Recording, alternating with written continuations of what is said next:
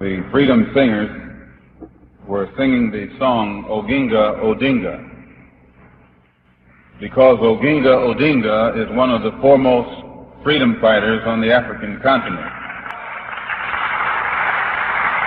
At the time he visited in Atlanta, Georgia, I think, it, I think he was then the Minister of Home Affairs in Nairobi, in uh, Kenya. But since Kenya became a republic uh, last week, and Jomo Kenyatta uh, ceased being the prime minister and became president, the same person that you are singing about, Oginga Odinga, is now Kenyatta's vice president. He's the number two man in the Kenya government. And the fact that you would be singing about him, to me, is quite significant. Two or three years ago, this wouldn't have been done. Two or three years ago, most of our people would choose to sing about someone who was, you know, passive and meek and humble and forgiving. But Oginga Odinga humble and forgiving. But Oginga Odinga is not passive. He's not meek. He's not humble. He's not nonviolent. But he's free.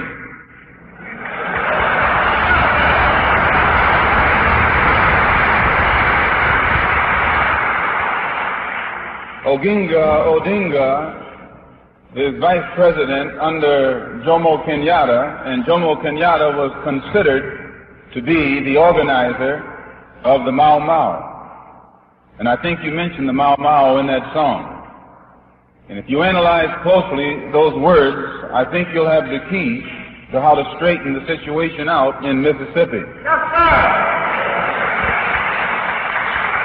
The Mau, when the, when the nations of Africa are truly independent, and they will be truly independent because they're going about it in the right way, they will give the, the historians, will give the Prime Minister, or rather President Kenyatta, and the Mau Mau their rightful role in African history. They'll go down as the greatest African patriots and freedom fighters that that continent ever knew, and they will be given credit for bringing about the independence of many of the existing independent states on that continent right now. There was a time when their image was negative, but today they're looked upon with respect, and their uh, chief is the president, and their next chief is the vice president.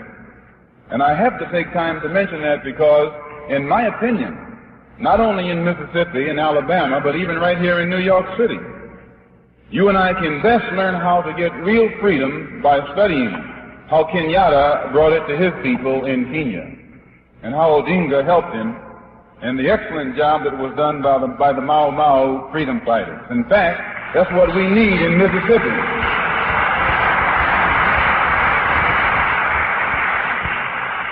In Mississippi, we need a Mau Mau.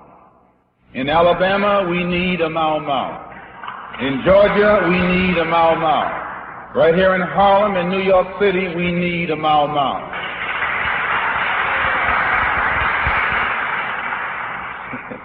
and I say it with no anger, but I say it with very careful forethought. The language that you and I have been speaking to this man with in the past hasn't reached him. And you can never really uh, get your point across to a person until you learn how to communicate with him. If he speaks French, you can't speak German. You have to know what language he speaks and then speak to him in that language. And when I listen to Mrs. Hamer, a black woman, could be my mother, my sister, my daughter, describe what they had done to her in Mississippi, I asked myself, how in the world can we ever expect it, ever expect to be respected as men when we know that we will allow something like that to be done to our women and we do nothing about it.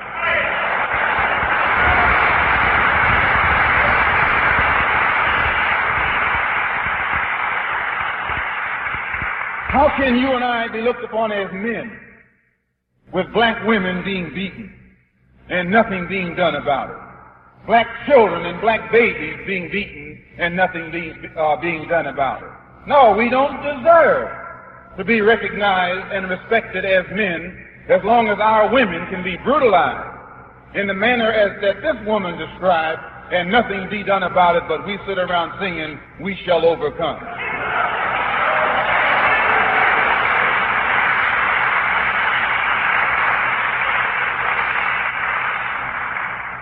We need them Mau now.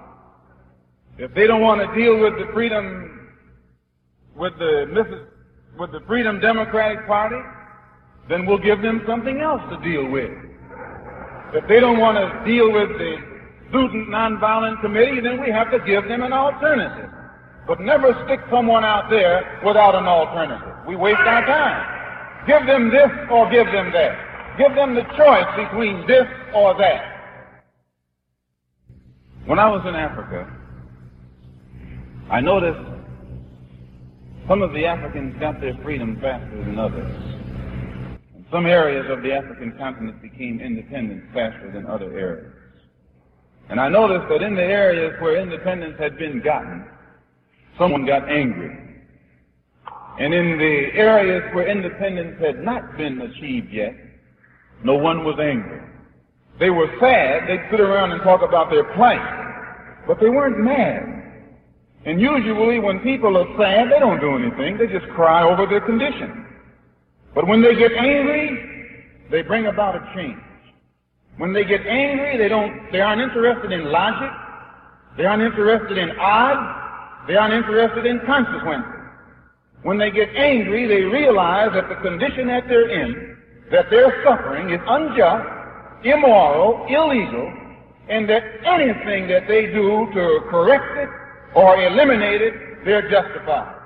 And when you and I develop that type of anger and speak in that voice, then we'll get some kind of respect and recognition and some changes from these people who have been promising us falsely already for far too long. So you have to speak their language.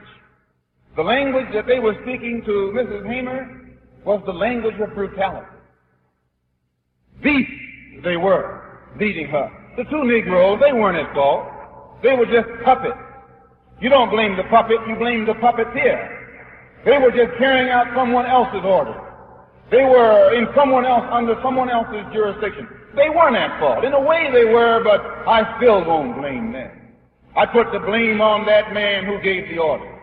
And when you and I begin to look at him and see the language he speaks, the language of a brute, the language of someone who has no sense of morality, who absolutely ignores law. You and I then learn how to speak his language and we can communicate.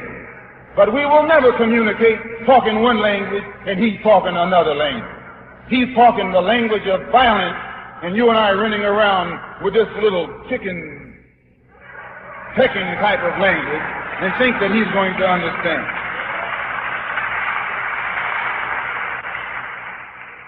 Let's learn his language.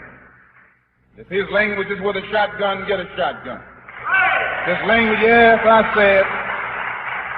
If, if he only understands the language of a rifle, get a rifle. If he only understands the language of a rope, get a rope. But don't waste time talking the wrong language to a man if you want to really communicate with him. Speak his language. And there's nothing wrong with that. If something was wrong with that language, the federal government would have stopped the cracker from speaking it to you and me.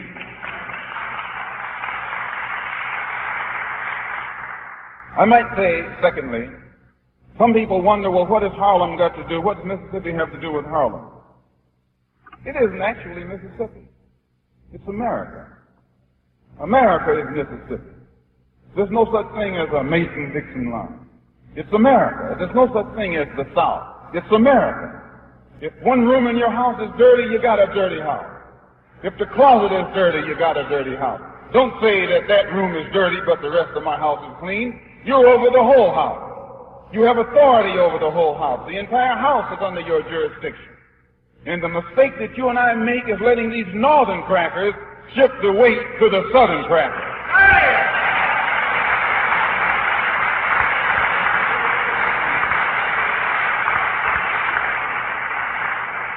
The senator from Mississippi, one senator from Mississippi is over the House Judiciary Committee. He's in Washington, D.C., as Mrs. Hamer has pointed out, illegally.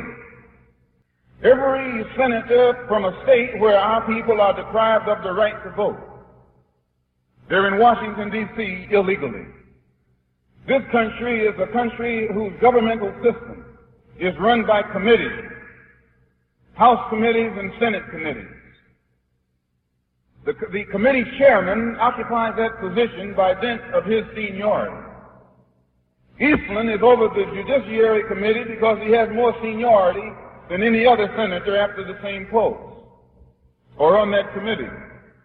He's the chairman. Fulbright, another cracker from Arkansas, is over the Foreign Relations Committee. Ellender of Louisiana is over the Agriculture and Forestry Committee. Russell of Georgia is over the Armed, Forces, or uh, Armed Services Committee. And it goes right on down the line. Out of 16 committees, 10 of them are in the hands of Southern racists. Out of 20 congressional committees, 13 are in the hands, of, or at least before the recent elections, in the hands of Southern racists. Out of 36 committees that govern the foreign and domestic direction of this country, 23 are in the hands of Southern racists. And the reason they're in the hands of Southern racists is because the areas from which they come, the black man is deprived of his right to vote. If we had the ballot in that area, those racists would not be in Washington, D.C. There'd be some black faces there. There'd be some brown and some yellow and some red faces there. There'd be some faces other than those cracker faces that are there right now. So what happens in Mississippi in the South has a direct bearing on what happens to you and me here in Harlem. And likewise, out of the, the Democratic Party, which black people supported, recently, I think something, something like 97%, all of these crackers, and that's what they are, crackers, are, they belong to the Democratic Party. That's the party they belong to. Same one you belong to. Same one you support. Same one you say is going to get you this and get you that. Why, the base of the Democratic Party is in the South. It's the foundation of its authority is in the South. The head of the Democratic Party is sitting in the White House. He could have gotten Mrs. Hamer in Atlantic City. He could have opened up his mouth and had her seated. Hubert Humphrey could have opened his mouth and had her seated. Wagner, the mayor right here, could have opened up his mouth and used his weight and had her seated. Don't be talking about some crackers down in Mississippi and Alabama, and Georgia. All of them are playing the same game. Lyndon B. Johnson is the head of the cracker party.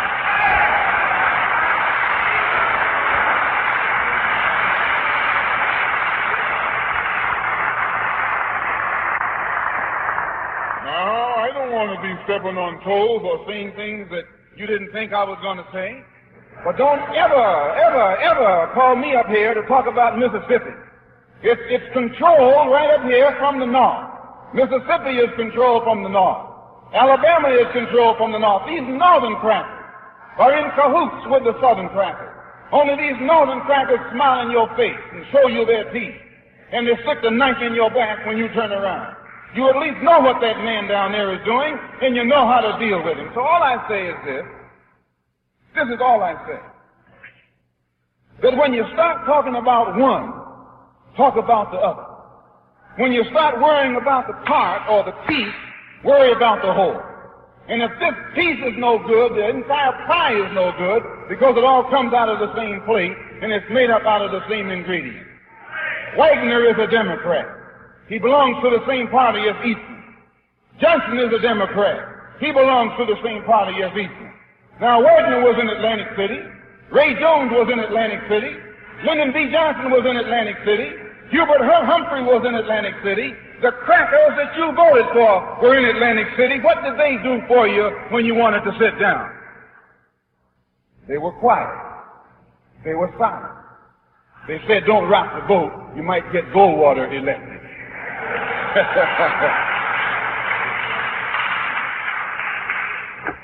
So I just have one bit of, of, a suggestion to offer before I sit down. And excuse me for raising my voice, but I feel like raising it. The, I have this bit of suggestion.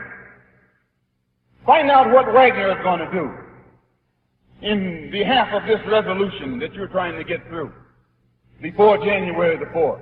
Find out in advance where does he stand on these, on these Mississippi congressmen who are illegally coming up from the South to represent Democrats. Find out where the mayor of this city stands and make him come on record without dilly-dallying and without compromise. Find out where his friends stand on seating the Mississippians who are coming forth illegally. Find out where Ray Jones, who is one of the most powerful black Democrats in this city, find out where he stands before January the 4th. You can't talk about Rockefeller because he's a Republican, although he's in the same boat right along with the rest of them. So I say in my conclusion, as Mrs. Hamer pointed out, that the brothers and the sisters in Mississippi are being beaten and killed for no reason other than they want to be treated as first-class citizens. There's only one way to be a first-class citizen. There's only one way to be independent. There's only one way to be free. It's not something that someone gives to you. It's something that you take. Nobody can give you independence. Nobody can give you freedom. Nobody can give you equality or justice or anything. If you're a man, you take it. If you can't take it, you don't deserve it. Nobody can give it to you. So if you and I want freedom, if we want independence, if we want respect, if we want recognition, we obey the law. We be peaceful. But at the same time, at any moment that you and I are involved in any kind of action that is legal, that is in accord with our civil rights, in accord with the courts of this land, in accord with the Constitution, when all of these things are on our side, and we still can't get it, it's because we aren't on our own side. We yet don't realize the real price necessary to pay to see that these things are enforced where we're concerned. And until we realize this, they won't be enforced where we're concerned. We have to let the people in Mississippi, as well as Mississippi, New York, and elsewhere know that freedom comes to us either by ballot or by bullets. That's the only way freedom is gotten.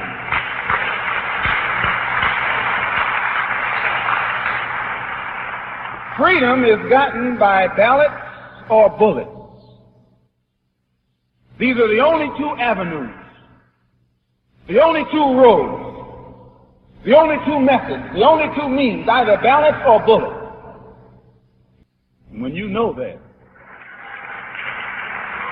Yes, when you know it, when you know it, then you are careful how you use the word freedom. As long as we're to sing up on, as long as you think we're to sing up on some, you come in and sing. I watch it. Those of you who are singing, are you also willing to do some swinging with some of these? No, this is true. They've always said that I'm anti-white. I'm for anybody who's for freedom. I'm for anybody who's for justice. I'm for anybody who's for equality.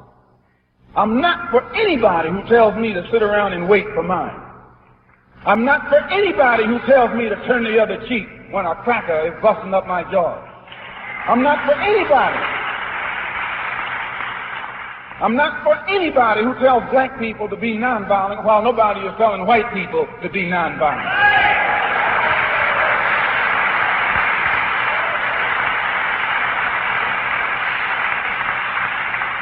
So I, I just say in my conclusion, I know I'm in the church and I probably shouldn't be talking like this, but I, I, I but Jesus himself, he was ready to turn the synagogue inside out and upside down when things weren't going right. In fact, in the book of Revelation, they got Jesus sitting on a sword with a sitting on a horse with a sword in his hand, getting ready to go into action. But they don't tell you or me about that Jesus. They only tell you and me about that peaceful Jesus. They never let you get down to the end of the book. They keep you up there where everything is, you know, non-violent. No, go read the whole book. And when you get in Revelation, you find that even Jesus' patience ran out. And when his patience ran out, he got the whole situation straightened out. He picked up the sword.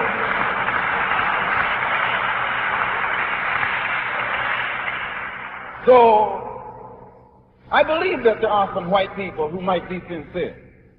But I think they should prove it. And you can't prove it to me by singing with me. You can't prove it to me by being nonviolent. No. You can prove it by recognizing the law of justice. And the law of justice is, as you sow, so must you reap. Uh, the, the law of justice is, he who kills by the sword shall be killed by the sword. This is justice. Now, if you are, if you are with us, all I say is, make the same kind of contribution with us in our struggle for freedom that all white people have always made when they were struggling for their own freedom. And your freedom was, uh, you were struggling for your freedom in the, in the uh, Revolutionary War.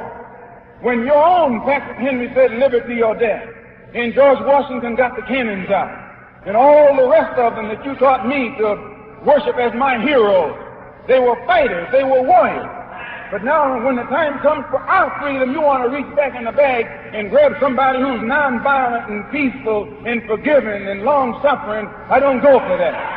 No.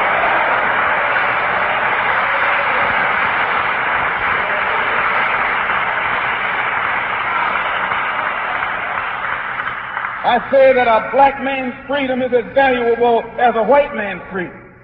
And I say that a black man has the right to do whatever is necessary to get his freedom that other human beings have done to get their freedom.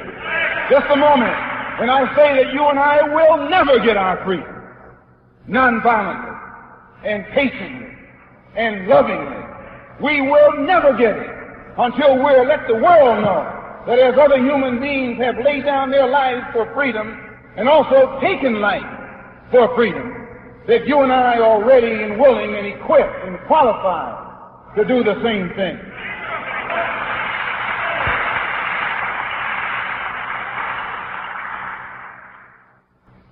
It was, it's a shame that Mrs. Hamer came out here this afternoon where there are so few people. It's a shame. All of our people in Harlem should have heard her describe what they did to her down there. Because I think the people in Harlem are more capable of evening the score than people are anywhere else in this country. People in Harlem, yes they are. And they need to hear her story. They need to know more about firsthand what's happening down there, especially to our women. And then they need some lessons, some lessons in tactics and strategy on how to get even. And I, for one, will make the first contribution to any fund that's raised for the purpose of evening the score. I, for one, will make the first contribution. Whenever someone commits murder, what do you do? You put a reward, wanted, dead or alive, for the murderer. Yes, learn how to do it. For we've had three people murdered. No reward has been put on the head of the murderer, and don't put it on just a reward, dead or alive. Dead or alive. And let that plan know that we can do it tit for tat. Tit for tat. What's good for the goose is good for the gander. If you all don't want to do it, we'll do it. We'll do it. We have brothers who are equipped and who are qualified and who are willing to, as, as Jesus said, little children, go thee where I send thee. We have brothers who can do that, and who will do that, and who are ready to do that. And I say that if the government of the United States cannot bring to justice people who murder Negroes, or people who murder those who are in the, at the forefront, fighting in behalf of Negroes, then it's time for you and me to retire quietly to our closet and devise means and methods of seeing that justice is executed against murderers where justice has not been forthcoming in the past. I say in my conclusion that if you and I, here in Harlem, who also who form the habit oftentimes of fighting each other, who sneak around trying to wait for an opportunity to throw some acid or some lies on each other, or sprinkle dust at each other's doorstep. If you and I were really and truly for the freedom of our people, all of the energy that we waste thinking of how to do harm for each other, since you have that engine, know how to do it, let me know. I'll give you some money and show you where to go. And, and show you who to do it to.